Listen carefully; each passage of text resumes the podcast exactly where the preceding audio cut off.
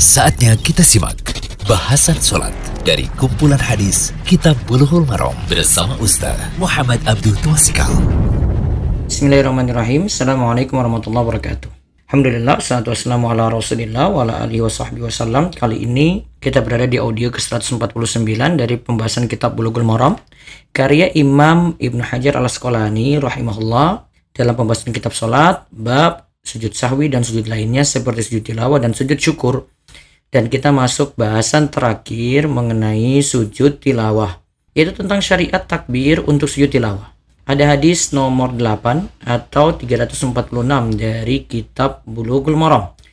An Ibnu Umar radhiyallahu anhuma qala kana an-nabiy sallallahu alaihi wasallam yaqra'u alaina al-Qur'ana fa idza marra bi sajadah kabbara wa sajada wa sajadna ma'ahu. Rahu Abu Dawud bisanadin fihi lin. Dari Ibnu Umar radhiyallahu anhuma ia berkata bahwa Nabi Shallallahu Alaihi Wasallam membacakan Al-Quran kepada kami apabila melewati bacaan sajadah beliau bertakbir. Kemudian sujud, lalu kami sujud bersama beliau. Hadis riwayat Abu Daud dengan sanad yang lemah. Hadis ini lin yaitu lemah dan Imam Nawawi juga melemahkan hadis ini. Namun hadis ini ada sanad yang sahih dari Al-Hakim, ada sanad yang sahih sebagaimana dikatakan Syekh Abdullah Fauzan sebagai tambahan untuk menguatkan hadis ini. Nah, faedah yang bisa kita ambil dari hadis ini yang pertama, jika ingin sujud tilawah disyariatkan untuk takbir yaitu dengan ucapan Allahu Akbar kemudian sujud. Syekh Muhammad Mustafa Azwaili menyatakan bahwa tetap ada takbir ketika turun dan bangkit. Turunnya Allahu Akbar, bangkitnya Allahu Akbar. Sebagaimana riwayat dari Ibnu Mas'ud mengenai cara sujud secara umum, tapi tidak ada tasyahud, kemudian salam. Namun yang tepat cukup sujud tanpa tasyahud dan salam. Jadi tidak perlu ucapkan salam juga gitu. Itu yang tepat sebagaimana dinyatakan oleh Syekh Abdul Al-Fauzan ini pendapat yang lebih kuat karena tidak ada riwayat yang menyatakan adanya ucapan salam. Jadi ingat di tasyahud tidak ada salam untuk sujud tilawah cukup sujud saja dengan kita turun baca takbir Allah Akbar, bangkit baca takbir Allahu Akbar. Kemudian yang kedua, orang yang mendengarkan ayat sajadah disunahkan untuk sujud jika yang membaca melakukan sujud. Tapi pembahasan yang sebelumnya disebutkan kalau pun yang membaca tidak sujud, yaitu memang dia memperdengarkan ayat sajadah, maka tetap yang mendengarkan juga disunahkan untuk sujud. Tapi lebih ditekankan lagi kalau yang membaca itu sujud. Yang ketiga, tidak disyariatkan mengangkat tangan ketika melakukan sujud tilawah. Terus yang keempat, sujud tilawah yang dilakukan dengan memenuhi syarat-syarat sholat. Berarti apa syarat-syarat sholat? Misalnya, menutup aurat, bersuci, menghadap kiblat.